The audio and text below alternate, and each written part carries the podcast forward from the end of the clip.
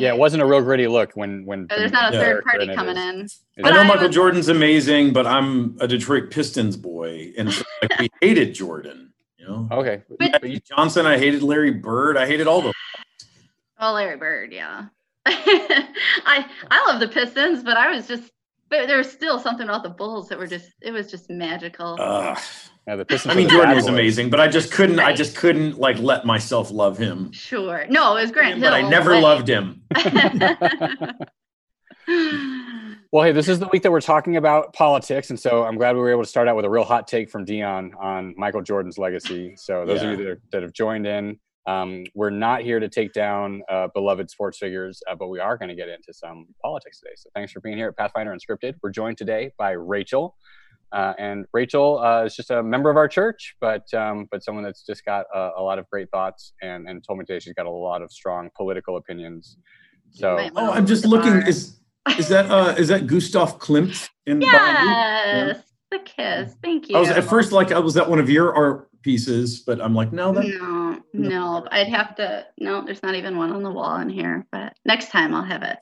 Yeah. Rachel is an amazing visual artist. Oh, thank you. Yeah, she's done some things for our church, and yeah, there's a little plug. If you guys want want some art, reach out to Rachel. So yes. she'll She's like, if you can for afford me, I mean, you're you're like legit. You're not like. Ah. Well, I won't argue with you there. Well, then in that case, let me give you guys something to argue about. So Okay. here's where I want to start today. That I hope will be kind of fun. Um, we had a question that you actually did answer on during worship, Dion, but it it, uh, it sparked a memory of, of a moment that a seminary professor put me through, and so I wanted to put you guys through it as well.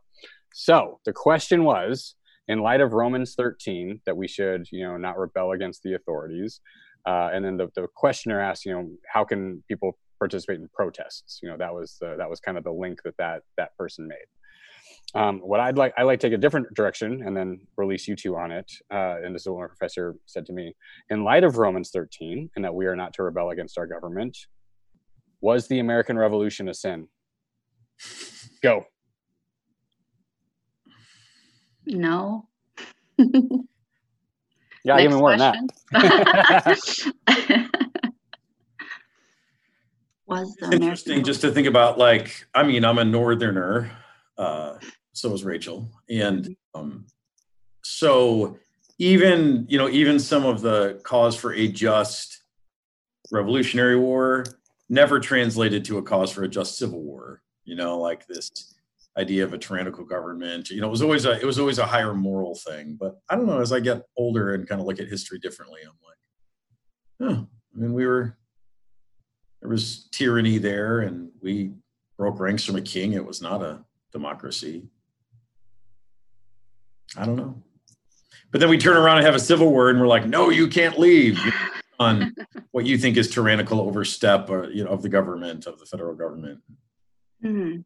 Yeah. of course i'm a northerner so i think i think the civil war was justified. I'm an american so i think the revolutionary war was justified. Well, uh, and Ben Franklin has the supposed great quote um, that he supposedly said, but that um, uh, first person rebellions are always legal. You know, our rebellion is legal. It's only Oh, it's yeah. only third person rebellions that are illegal. Um, Yeah. Theirs, they they shouldn't have done that. But I, I think it's interesting to think about that. Um, that I think we think that there are these black and white Mhm. cut and dried applications and and like oh well this is clear you shouldn't rebel you shouldn't rebel and yet yeah the three of us and, and presumably most of our listeners uh, are in a country that that had its start its founding in in what is blatantly a rebellion and and I, I'm, I'm hoping that we start with that and then what my professor used that for is that we got a we have a lot of questions today uh, we have more questions than we have ever had in any of the seven weeks that we've been doing this um, but uh, and a lot of the questions are looking for some fairly um, blatant, cut and dried, black and white answers, and yet, Great. right? Yes. Uh, It's No. harder working in the gray. No. So There we- yeah. there we go, yeah. so let- let- you know, hey, we could just power right through these. I could be done with this in five minutes. Right. Um, all right. So, Rachel, you sticking with no though? American Revolution, not a sin. Yeah, I like I remember your quote, Dion, it's a lot harder operating in the gray, but I I, I think when you look at tyrannical governments and and following God more than man, eh, I think you have no one wanted no one wants war, but they want justice. So um, you know, they want freedom. So is that you're nodding, so I'm gonna go with that answer. Yeah. and maybe at the end of it, we see that God, even if it is a sinful action, God can still bless and redeem a sinful mm-hmm. action. Oh, right. there we go. Very diplomatic. All right, I gotta have to spice this up a little bit. You guys are too um, too kind. All right, so this, well, I was I was waiting for a slightly lighter lead-in, but, but let's keep going. no, no, we're questioning the Christian foundations of our entire of our entire nation. Let's do this. That's where we're starting. Um, I like this question because it uses a particular word that I'd say like six different ones of these used, uh, and so I want to want to start here. Um, I've been struggling with the politics of this pandemic. I have family members who are severely at risk of COVID 19. What should we think of politicians that are trying to open churches and other areas of life too soon, almost to pander to the Christian base, especially when these decisions will inevitably lead to a second wave. And so, one just call out one of the words that just that stuck out that is a common theme is this word pander. Uh, pander. We had about six different questions that that use the word pander. Um, so, reflections on that in general, and then the the rest of the question as well. Yeah, I mean, I've no doubt. Go ahead, Rachel. You're you're up. I was just gonna say you can't have politicians and politics without pandering. So, right. Um, uh, you you go ahead though first, Dion. No, I, I was going to say the same thing. I'm like, I'm sure some people are looking at it for political expediency. Um, I, I think there is beyond political expediency. Politicians, especially executive politicians, are there to ex- to follow and enforce laws, not to question laws, not to write new laws. So governors, um, you know, county executives, mayors, presidents um, and there, I, I, think there are constitutionally protected freedoms that are currently being tested in the courts, but there's still constitu- constitutionally protected freedoms for religious expression. That so this gets beyond politics. This gets to constitutional interpretation, and so I think those who are allowing that and saying, "Hey, churches need to be free to practice faith," um, especially because Lowe's has been free in Missouri to sell me everything I need this entire pandemic um, then then yeah, churches need to be treated fairly too. So I don't think it. I don't. I think for some people it is a political answer, or you know, they're yeah, they're they're appealing to their base. Um, for some of some people, it's a matter of conviction um, that this is a constitutionally pr- protected um, protected thing, um, and yeah, I, I could probably say more about that, but I think I'm just reminded that every area seems to be affected differently. Um, you have these different leaders. I, I I'll I'll give them all the benefit of the doubt that they are sincerely working for, you know, the health and safety. Um, but yeah, I it I this is probably where I just like Dion said, there's there go a little deeper than just the um just how it looks and and I don't know. This is probably just where um, there's how would I say it? Just well, first I'll say I know I don't really trust. I don't I don't need the government to look out for me, kind of thing. Like I don't really know if that's. But but I do think as far as um, you know, I I do want there to be some protections against people who are more prone to be susceptible to this. But but like you said, Dion, there's there's some inconsistencies. So it's really where I feel like God leads us all differently, and it goes back to sermons like you know everything is permissible, but not everything is beneficial. So it comes really then back to personal responsibility and yeah. I don't know, maybe not uh I don't know, it's, a, it's a gray it's a very gray and situational because between here and michigan like i'm from michigan like dion and i think it's just it's it's been interesting for me watching and seeing how differently things are handled in different areas and there's so mm-hmm. there's so many variables and i feel like things change so quickly like even in that question they say inevitable wave well i mean i know a lot of studies point to that but is it i i feel like we we yeah. jump to some big conclusions really quick well, and what I was going to say too is um, public health is one one thing that government mm-hmm. leaders need to consider. So, government leadership is not synonymous with public health. That's one facet of providing uh, great government leadership. There's a whole bunch of other things. So it's a very interdisciplinary approach. Mm-hmm. So I, I think, of course, doctors are saying, and here in St. Louis County, I mean, we're led by a medical doctor. And I think that's part of he's been a little more stringent. I mean, that's his that's a primary focus and passion of his. Um, but there are other concerns, and I think it's really tricky. And I, you know, early on, I I probably was just like, why aren't they doing it this way? And I just I realized how multi, you know, how multifaceted all these things are. That what's good for public health is terrible for the economy, and what's bad for the economy is ultimately bad for public health and safety. Um, mm-hmm. you just kind of end up with these big circles of, yeah, this will keep immunocompromised people alive. Poor people, and and maybe I have the unique advantage of growing up very poor and still having a lot of family who live under the poverty level um, I, I, can I, like I can tell a lot of America's out of touch with what impoverished people deal with, and um, this is this is not just we we kind of treat it like oh the economic fallout of something like coronavirus is just you know jobs over lives, and I'm like no no no no it's lives over lives, and it really is this man health and safety and feeding kids and people's mental health and the safety of women and children who are in vulnerable positions and man, there's uh, some ugly stuff that happens when people can't provide for themselves. Um, so anyway, uh, probably enough.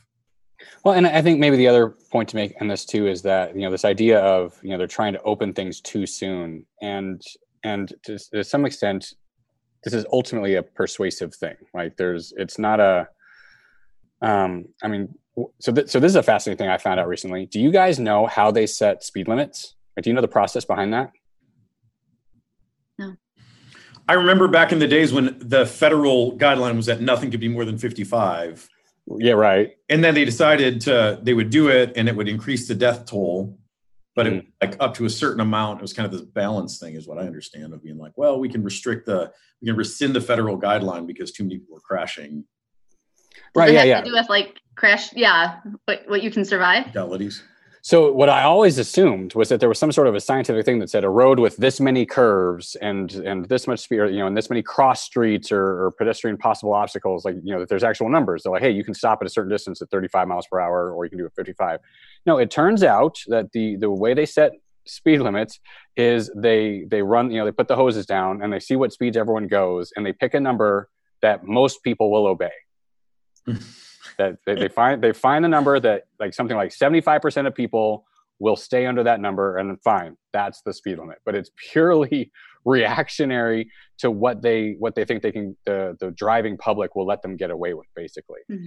And yeah. i think maybe one of the things i'd say to this question is i think there's a there's a, a flawed yeah. a flawed premise and it's what we even saw play out with the pandemic which is the government can absolutely say no one do anything and people will go along with that for only so long before right. they start to lose their jobs or they start to lose things and so i'd say maybe the thing I'd, I'd challenge on this question is that people were doing stuff no matter what and they you know i mean you could theoretically force all the grocery stores to shut down or something you know but, but by and large yeah the government is ultimately a persuasive force and you can only set the speed limit at, at a level that most people will choose to obey it you can only enforce the pandemic so long as you're able to persuade your populace to to stick with it. And so what I yeah, that's fascinating. Mm-hmm.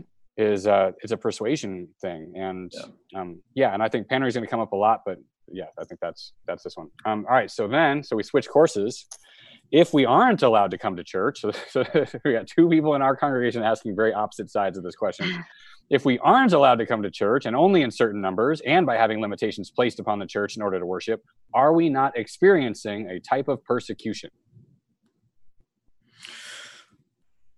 Yeah, I mean, I, I would say the intent, so persecution is largely defined on intent. Um, and even our Supreme Court's wrestling with this right now and tends to be a more conservative Supreme Court. Uh, but if, but again, the balancing side of this is if churches are being singled out. Um, and to some degree, in some places, I feel like churches have, and in some places not. Um, if churches are being singled out, then it's persecution. If churches are being treated kind of like everybody else, it's not technically persecution. It's just it may be government overreach, which I tend to I, I tend to be, you know, like government shouldn't get involved in a whole lot. Um, so it may be government overreach. I don't know that it's directly Christian persecution. It's certainly not that way here in Missouri. I don't feel I don't feel any persecution. I feel our Christians and other faiths are are being really respected in their freedom to practice. And maybe in other states, it's they're being singled out. But I think that's the difference between persecution. I think, yeah, you could say there's tyrannical behavior by the government, there's overreach by the government, but if they're doing it to everybody, then it's not actually, you know, Christian persecution, unless somehow we're being singled out. I think that's fair. Yeah. Um, Rachel, I feel like your husband's having persecution right now because I saw the haircut you had to give him. um, so his, whoa, his restriction whoa. to yeah, yeah, I went there. Wow. Well, I was. if that's persecution, which I, I, agree with what you said. If that's persecution, I subscribe to it's a it's free. You can subscribe to Voice of the Martyrs um, magazine. um, if if, if you really want to know about it, right? We want to talk persecution. Maybe we should. uh yeah, and I shouldn't laugh because Voice of the Martyrs is horrifying what Christians and people are enduring for their faith. Right, I'm, right. I mean, I'm laughing at the truth of like, oh my gosh, yeah, this, yeah. yeah. And I think perspective is so important in all of this that it's it's easy. And I feel like it's even easier now that, that we're stuck in, in much more limited circles than we've ever been. I mean, and yeah, you're getting your news, but even then we're, most of us are getting our news from narrower, narrower sources as the, as the Facebook and Google algorithms, you know, shoot us what they already know that we agree with. Um, but right to have, I think something like Voice of the Martyrs is actually really important because it, it really broadens the perspective that this is annoying. I don't like wearing masks. This is, this is nothing like you know, what what, yeah. what is going on anywhere else. Yeah. yeah. and you know, to your to your thing about like uh, government, I, I, do think part of our Christian response or just our, our civil response is we all as people want to push the boundaries, and we do push the boundaries. So speed limits, you know, like you said, we and there's kind of this finessing. I think often government leaders try to push the boundaries to see what they can get away with, and so I think mm-hmm. I think as informed people who are informed by the Constitution what our rights are, I think it's right for us to go to be a healthy check back on government to say, no, no, no, no, wait, we have rights here. I think if we stop doing that, if we don't know our rights or our freedoms, then people keep pushing, pushing, infringing. That's just natural.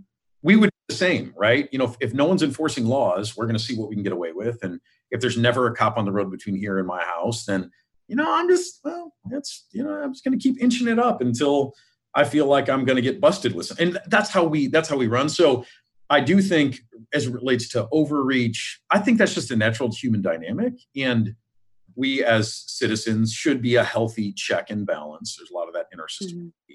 But we should be a healthy check and balance to say, wait a minute, wait a minute, we have rights here too. And to to speak up in a in a respectful way.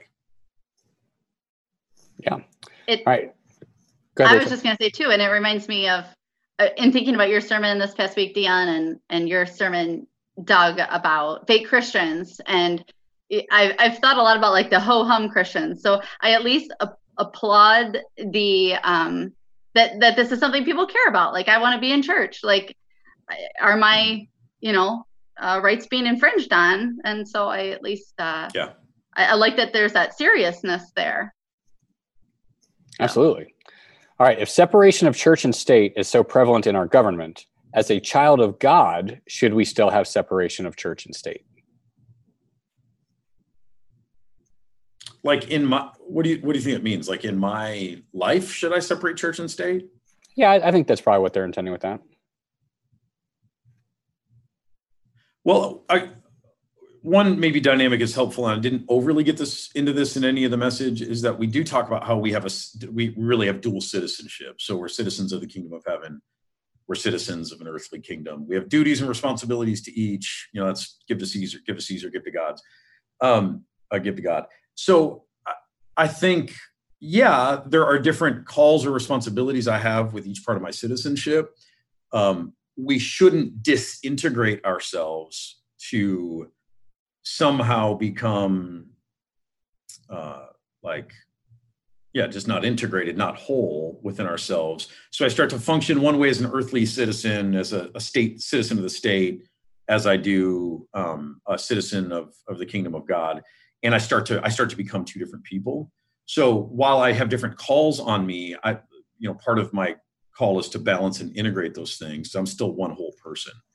I'm I'm not sure I even understand fully the question, but Yeah, I, am I'm, I'm guessing. I think you answered it well, and, and I'm guessing it's it's this whole. Um, and, and, you see this, I'd say, mostly amongst Christian politicians, where where they they try to make this division where they say, "Well, hey, I'm a Christian, but I but I would never, but I, I don't practice politics as a Christian. I practice politics as a leader of all faiths, right? Yeah. Like, yeah. But, but again, that, that that's a public figure. But I, I think, um, you know, I think Christians worry about, you know, does it should it inform or should it just be this you know like, like one thing I'll, I'll say maybe i'll speak to this because I, I, think I, I resonate with this a little bit i don't believe for example that we should try to enforce christian morality via via government i i, I just think that's a that's a troublesome road to go down uh, and so i think in a, in a, simplistic way you can reduce that to um, well you don't you don't vote christian morality you keep your faith separate from your mm-hmm. politics mm. um, and for me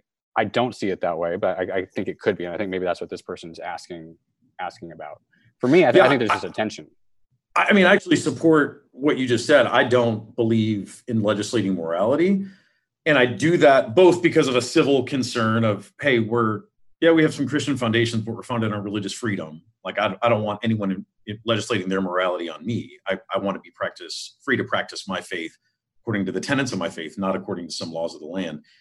But I also think, from a faith standpoint, what really drives me on that question is law, and we know this: the law does not change people. So, as a Christian, a law, the laws are used to restrain behavior. It doesn't change anyone's hearts. So, while we might legislate morality, all we're doing is controlling, and sometimes, as Paul says, we're increasing the trespass by legislating these things. We're making people into lawbreakers. Where where the gospel is what actually transforms a heart that makes me want to do the things that God is asking me to do rather than being forced by the by the law to do that. So I mean my my faith even informs that viewpoint for me that that hey, people don't change because of the law. I'm changed by the gospel of Jesus. And if I want people to live a, a moral Christian life, then I'm going to ask them to do that in the same way that it works for me. I don't follow the laws of you know the scriptures because God says so. I do because my heart's been changed by Jesus, and He's making His making my heart or making His heart home in my heart. You know, you know that kind of thing. So, I so I think even to that point, like my faith should inform every part of my politics, but it's a little trickier than well because then I believe it's wrong to do this or this or that, or we, everyone should do this. Then I think we should legislate that. No, if my faith is really informing it, then that means really really getting in deep about how does my faith how does my faith uh, you know vitalize move me? What does the scripture say about what's true? How people change? How how we get to be a moral a more moral and just society? We know that laws don't work very well. Didn't work very well for israel. They ended up either hypocrites or lawbreakers. And jesus comes in and goes hey let's let's uh let's change your hearts well, I think that's a good segue to this next one. And again, it's asked in a pretty loaded way, but I figure the three of us can, can still engage with it pretty well. So the, the question is why are so many Christians passionate about abortion, but less interested in the lives that are already being lived? And I'm assuming by that that they're kind of referencing the, the there was that one nun that said, you know, pro-life movement is really pro-birth because once once you're born, the you know the pro-life movement stops caring about your welfare, your health, et cetera, et cetera. So I assume that's what what they're referencing in that question. I'll say I think it's I, I, can speak for myself and just you know our, our church body. We that's one thing we're aware of. I don't know if for so long we've really understood or come from a place of understanding of even that these other um, these other things are are real. I think we've been very sheltered from that. Um, I think Dion, you mentioned it in your sermon, just like you read the Bible and oh, there's also some other stuff in there that I see maybe these people on the other side of the political spectrum are really championing um, and it's it's in the bible too and and for whatever reason again i i can only point to just an awareness that's maybe been there for a while mm-hmm. and i think we're finding now eh, I, I think it's getting better but i think it's you know just that's what we're living in right now is is kind of looking at some of these other issues that have, for yeah, whatever reason, gone untouched. Yeah, you know, when I think you're dealing with a huge issue. So when a woman becomes pregnant, in a way that she either doesn't feel like she can uh, give birth to the child, raise the child, sustain the child's life. Like when you when you get to that fundamental issue that creates a need, there's probably a small percent of the population that just you know wants to see abortion as just kind of an easy form of birth control. I can do whatever I want.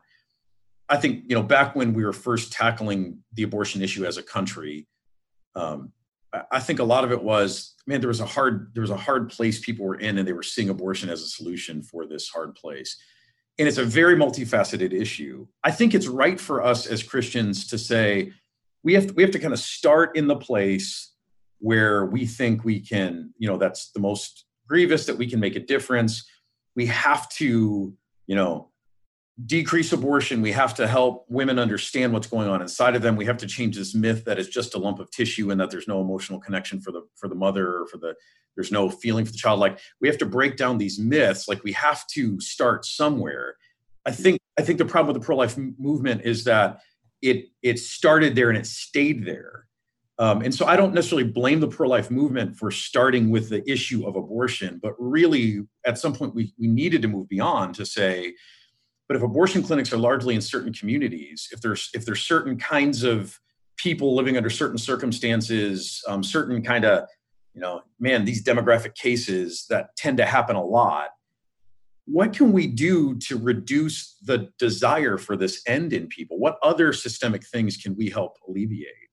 And um, and and we stop doing that. And so I can I can attest. I have a you know I have a I grew up very pro life. I still am very you know I talk to my daughters about this. I'm just like, I, I, I think the toll of abortion on a woman is greater than still most people want to want to admit. And you know, let's not even talk about the toll on a child, but on a woman, I just think we need to be honest about that. Um, and I think there's some great things that are happening in some states, really to try to help women understand without taking away their freedom to help them understand this. This, this is what this is, and I think it's a great first step. But I also um, I also observed in my experience, um, and, and some of this is really close to home. I have a I talked about this of my nephew Cullen. He's 22 now, um, maybe 23, 22, and he's he was born severely disabled. Um, and we, my sister knew from the time he was in the womb, he had had a stroke. He might not survive. He might ex- have a lot of disability. Um, being a very like pro-life kind of whatever, this child's life is in God's hands. I'm going to see this through and she has and um, and yet uh, this is this is the tragic i think the real tragic part of the story is that she has had to fight every day and she's a tenacious woman thank god but she has had to fight insurance companies she's had to fight the state for just basic care for him um, and he you know he she could abandon him and let him be a ward of the state and the state would have to deal with that but because she can she continues to care for him um, as her own son she's just had to battle and do some crazy things to be able to protect his livelihood. Every everything from insurance companies saying that since it's happened in your in utero, that his condition is a pre-existing condition and they wouldn't cover certain things. And you're like, you know, so there's some insanity in the system. And and frankly, you know, it's been very wounding to my my sister and my family to see the pro-life community never coming to the aid of, you know, the pro-life community would say, gosh, a, a, child with disability, well, how could you stand to abort them? Don't their lives matter? And as a Christian, I would say, yes, absolutely.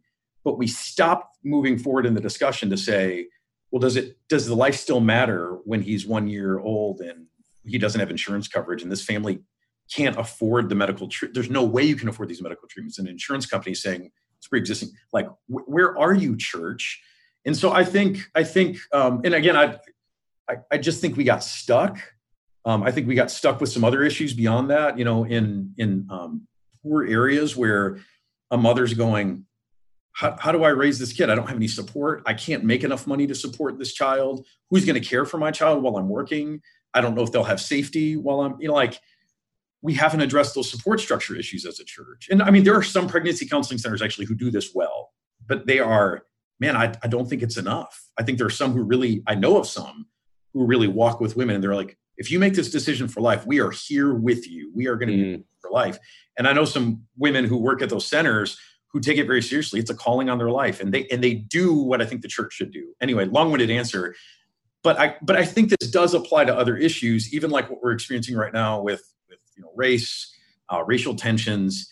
We we have to begin somewhere, and I think sometimes we get paralyzed by like, where's the right place to begin? I think sometimes you just got to jump in, but I think the mistake is to stay there. You got to keep moving um, and address the broader pictures. If you just try to pick out a slice of it, um, it just know, it doesn't work.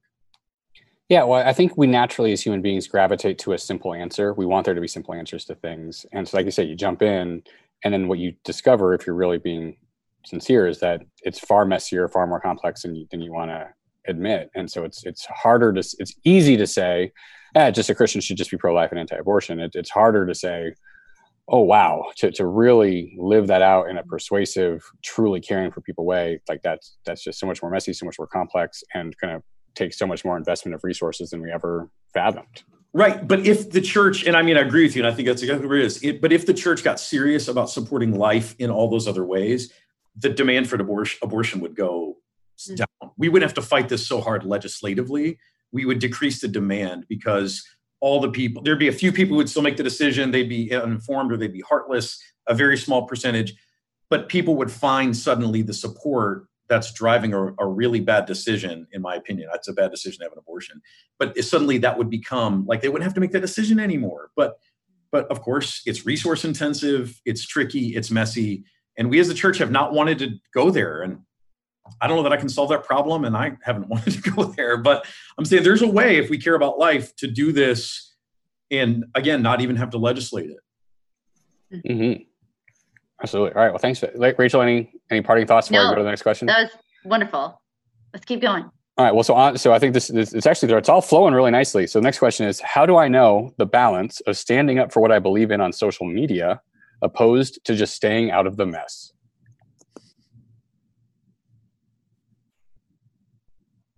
Pray. Uh, uh, elaborate on that, Rachel. Well, I I think many I know I, I've been there. I probably still am there in some cases. And I think, Dion, in the question and answer, you kind of, you hit on this too about like, what am I using my voice for? I think social media, it's great because you can share, but it's also this place where things can get lost or it, it almost, you know, things can get easily diminished in, in importance. I mean, you know, you say something on social media, how important is it? Um, I, I've I feel like, and I told Doug this ahead of time. Like I used to be really, I think, involved with politics, or you know, my my eight wing was really strong, and then over time, I, I think, like Dion said, it it's it's really looking at what what is my biggest message, what do I really want to preach, um, especially when we live in a social media instant world where we have this instant reaction, and maybe we want to fire something off, but I think maybe just to stop and pray for discernment about where is God really calling me?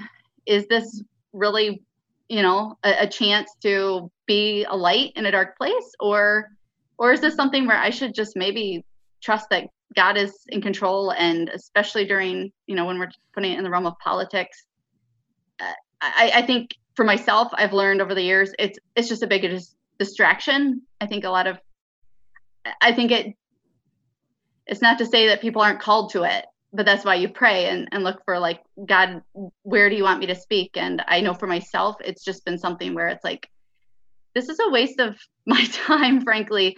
I, I need to be pouring myself into the bible and god's word and and living it out instead of being behind my phone and spouting off something that honestly tomorrow is going to be forgotten so Wow, yeah, great answer, Rachel um, you reminded me of something a, a, homiletics prof said. You, so you know, we were young, impassioned young preachers, right, and saying, "All right, we want to preach sermons that change the world, that that rock hard-hearted people, that you know, right the wrongs." And uh, and he just made the point that um, the only thing a sermon can do is change the hearts of someone who's already soft-hearted. Mm-hmm. Um, and uh, and if you, have got a hard-hearted person, a sermon won't actually do anything. And, and so then the question was, well, then what do you do about hard-hearted people? And this this very wise prof said you you invite them over for barbecue. Mm-hmm. like it, it, just what you're saying it, there, there's no right thing you can say. There's no perfect thing. And it's going to be forgotten tomorrow anyway. But if you can forge connection if you can if you can build bonds of relationship and show love and care that's what's actually going to change hard-hearted people. So I think maybe what I'd say on the social media litmus is, if you're trying to persuade a hard-hearted person, if you're trying to rant against the, the, this perceived person on the other side, recognize that it's just not the tool. It's not the right tool for that. Mm-hmm. Um, if you do want to bring uh, enlightenment or clarity to people that you're already assuming are, are, reasonable and and compassionate folks, and you think you've got something that you can say that will help them, you know, and I've seen a lot of that in light of the recent protests with the George Floyd thing. Is I've seen a lot of people. I'm really proud to be in those news feeds that are saying, "Hey guys, if you if, if this is important, don't rant and rave. Don't." But, but here are organizations you can you can support. Here are letters that you, you know. Here's templates for letters you can write, and it's um, and and those are you know they're, they're not demonizing anyone. They're not assuming that anyone is hate filled. They're not they're not assuming other people are idiots. Um, but they are encouraging and saying, hey, here's here's things you can do that would actually make a difference beyond just blasting something with your thumbs on your phone. So, mm-hmm. so that's that's become my litmus test. Yeah, and I would hope on the standing up for people that we'd all be willing to stand up for people. But I, let's, I mean, before I'd say more important than the social media piece is if you see if you see uh, a person of color being mistreated or just being treated unkindly in a store, like stand up for them. You know, like talk to the clerk, like, hey, don't talk to him that way. You know, like if you see someone mistreating a, a person with disabilities, like I hope you would stand up for them in those moments. I, you know, we could go on, right? But I, I think we've become a culture where standing up for someone means shouting to all my friends who probably agree with me um, this viewpoint, which feels a little bit more like a rally. And I, I don't, you know, there's a place for rallies and um, uh, political rallies, but um, I, I don't know that I don't know that we can technically call that standing up for people. Um, and so I, again, I, I just would hope in our living that if we see injustice, and there's sometimes I have I, with women, you know, I've just been ever since the Me Too thing, and I've two sisters, no brothers. I got a wife, two daughters. I, you know, I got two sisters-in-law. I mean, I got all these women in my life, and I'm just like, so what am I doing to help the cause of women? And um, and there have been some times in meetings with different groups of people where like I've just watched I've watched the interruption thing happen consistently. As soon as the woman starts talking, people start a side conversation. I'm like, what the heck is that? Mm. And there are moments where I have stood up, and there are lots of moments I haven't. And I realize, like, gosh, until I can be the guy who lovingly, respectfully goes, Hey, I've just noticed that every time she starts talking, you guys have a conversation. Is there something up with that? Until I can do that, then man, I, I probably don't have much business saying anything on social media. And I think I don't want to be overly harsh, but I think social media becomes a coward's way to stand up. And I think there are there are ways that we can stand up for people um, to come to the aid of people who are in a vulnerable position when we have maybe more power that are much more meaningful in real life that we do not exercise. And I, I would just love for people to put more attention there. Love that. Um, all right, let's let's close out. Last question, and then we'll we'll be done. Um, and this question is also quite loaded, so we might have to break down which piece of it we feel like engaging with. Um, why does God let? So already, when a question starts out with "Why does God let?" Okay, uh, why does God let there be such division politically among faiths and churches and family members? The Bible says where division comes from, and it's not from God. That God tolerates it. Yeah, God tolerates a lot of. Mm-hmm. Yeah, I feel like that's the once you ask the why does God let question, I mean, you immediately are, are ultimately going to come back to the Garden of Eden and why does God let anything bad happen? Why does God let death in the world? Why does God let people sin and lie and and stab each other? Um, so right, so the answer is in His ineffable wisdom, He made human beings and He allowed them to fall, and mm-hmm. that's where we are. It's also my conviction, though, that the the the more you are, the deeper your connection to Jesus in a you know John 15 kind of way, um, the the more you're abiding connected to Jesus, the more you grow a distaste for division um, of any kind. And I'm I'm not there yet, but I'm definitely I, I, I experienced something different in me than a decade ago, um, where division was kind of exciting and I was picking sides and there's just there's something about the movement of god working. So maybe god you know lets it on the macro stage.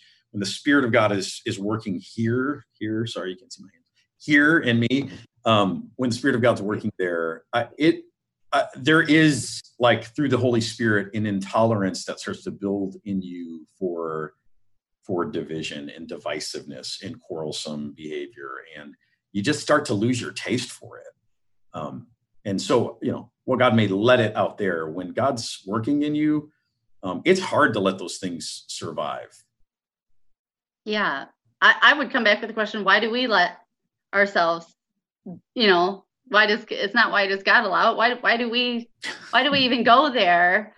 Um, like you said, when we're uh, so connected to Jesus, when you see it happen, it's it just makes you sad. You know, like uh, one of you had in this recent sermon, like, oh, if they only they only knew, as I think Doug was your, you know, like the compassion for, you know, when you when you see people get caught up in this, um, instead we know that God is God of love and he's, you know, invited us to be like-minded and live in harmony with your, you know, brothers and sisters. And so it's it's almost something, like I said, I it, it can become a such a sad distraction because I think people's hearts are really in the right place, but it, it they they tie it into looking at human leaders and human policies instead of going back to God and and really putting all their faith and trust in him and because I just know once you do that it's that's the thing, like you said, Dion, that it's he's the one that changes lives. Like the, you know, I believe my confirmation verse is Romans 1:16, you know, the, you know, the gospel is the power of God for the salvation of everyone who believes. If we all really believe that, this wouldn't be an issue. like we would just be talking about the gospel because that is the thing that that makes all the difference. And Wow. Yeah. And, you know, that sort of came up this weekend, but not so much. But Rachel, you're spot on that like this power thing that I think the reason politics is so attractive to Christians is we're looking for some sort of power to change people's behavior, to change the world, to influence people, and even to godly ends. We're looking for mm-hmm. leverage or power to bring more godliness into the world. When Romans tells us where that power is, but it just seems like I understand why it's such an otherworldly power. No other, no other group of people depend on that kind of power. They all depend on. So we just get swept into political power, legislative power, you know, the power of the masses, whatever those other powers are, they just seem so attractive to us because the power of the gospel seems so weak and small. But that's mm-hmm. That is the all powerful thing. And if we took that more seriously, that that's where that's where our power is. That's where true power is. It is in the gospel. We'd spend more time preaching the gospel, letting people's hearts be changed by Jesus, and letting the fruit of the spirit just kind of manifest in their life, rather than trying to do all this other end run stuff. But I, I get it because I, I fall I fall into you know I fall into the other things too. You know. Yeah, absolutely. And um, I think the thing that, that sticks out to me and all that too is that when you have power, it's that political power very naturally creates an us and them mentality. Whereas the power of the gospel, and Rachel, thanks for quoting Romans 1.16, is for all people. They, that there's no division in the gospel. It wants everyone to be saved.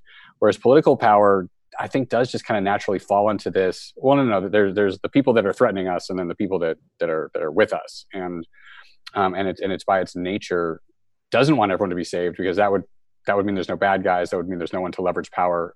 If you have power, there has to be someone to leverage it against. Mm-hmm. Is what I think I'm trying to say. And and uh, and so then you you always need to perpetually create a bad guy to create another. Whereas the power of the gospel is no, every, everyone is someone that Christ redeemed and, and wants to wants to survive. Yeah, and it, it, was Steve Hauer who helped me see, who is our former senior, he's our pastor emeritus here, and just an incredible mentor for me. He's the one who helped me see how often in the scriptures, Paul uh, primarily, but um, talks about how quarrelsome, divisive people are like not following the Spirit of God. That someone who's contentious or quarrelsome. That's not a spiritual fruit. He was also the one who helped me see you know, as pastors, we get all kinds of feedback about all kinds of things, and you're always weighing. You're like, well, these are these are people who've been a part of the church for a long time, and they're faithful attenders. And and he just gave me the simple litmus test. And the longer I've lived with it, I don't think it's overly simple. He would just say, you know, I, I would really test their not just their life, but their feedback. Was it love? Was it filled with joy? Did it have peace? Was it patient? Was it kind? Was it gentle? Was it faithful? Was it filled with self control?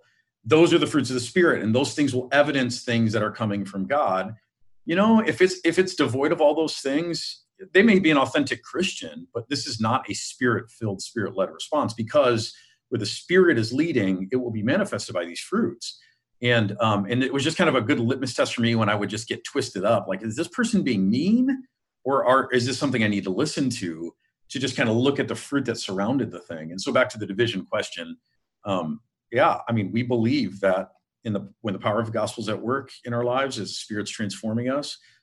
Imperfectly, we're on this journey of you know until Jesus comes back. We're on this journey of, of growth, and it's forward and back and circles and ups and downs. And but there should be there should be a manifestation of these things that are clearly defined as uh, fruits of the spirit and divisiveness is not one of them. It actually violates several of them and yeah i can still be a christian and be divisive but um, the longer the spirit abides in my life the more that's just like when i do it i feel feel yucky. I'm just like why? Why did i do you know mm-hmm. like gossip or i mean man i used to love to gossip. It feels good to gossip and then just increasing just like it doesn't make me feel good. There's just, and it's not, it's just, I think it's the spirit of God just going like, I've lost an appetite for some of that stuff. And I hope that keeps continuing in my life for all the stuff I want to get rid of because I've got plenty of things that I still need to get rid of.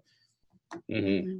Um, on that note, I've been listening to a song. Uh, it's called "No Hard Feelings" by the Avett Brothers, and I've actually been listening to it on repeat for the last couple of weeks, um, which I don't do very often. But every so often, I'll have one of these like benders where I just listen to one song. And Dion, it's ultimately what it's about. They're, they're, they're two Christian brothers, and but they're not. They don't play primarily Christian music. But just the song is ultimately about this. At the end of it, when we're when we're meeting our Savior, when we're when we're getting there, can we have no hard feelings? Can we can we live a life mm-hmm. of love, leave behind the anger, the jealousy, the hatred, the resentment, and that that what heaven is actually marked by is this no hard feelings. That there's that there's no enemies. There's no one we're trying to hold anything against. And it's just a really if anyone doesn't know the song, and check it out. No hard feelings. It's just very evocative, very beautiful picture of what it actually could look like to to lay down that divisiveness and that and that anger. Um, all right, it's uh, past time. Uh, Rachel, thank you for being here with us. You're welcome. Yeah, thanks, uh, Rachel. For all those of you that are joining us uh, from wherever you are, uh, I hope that you enjoyed this. Uh, we actually got through a lot of questions. I'm I'm proud of us.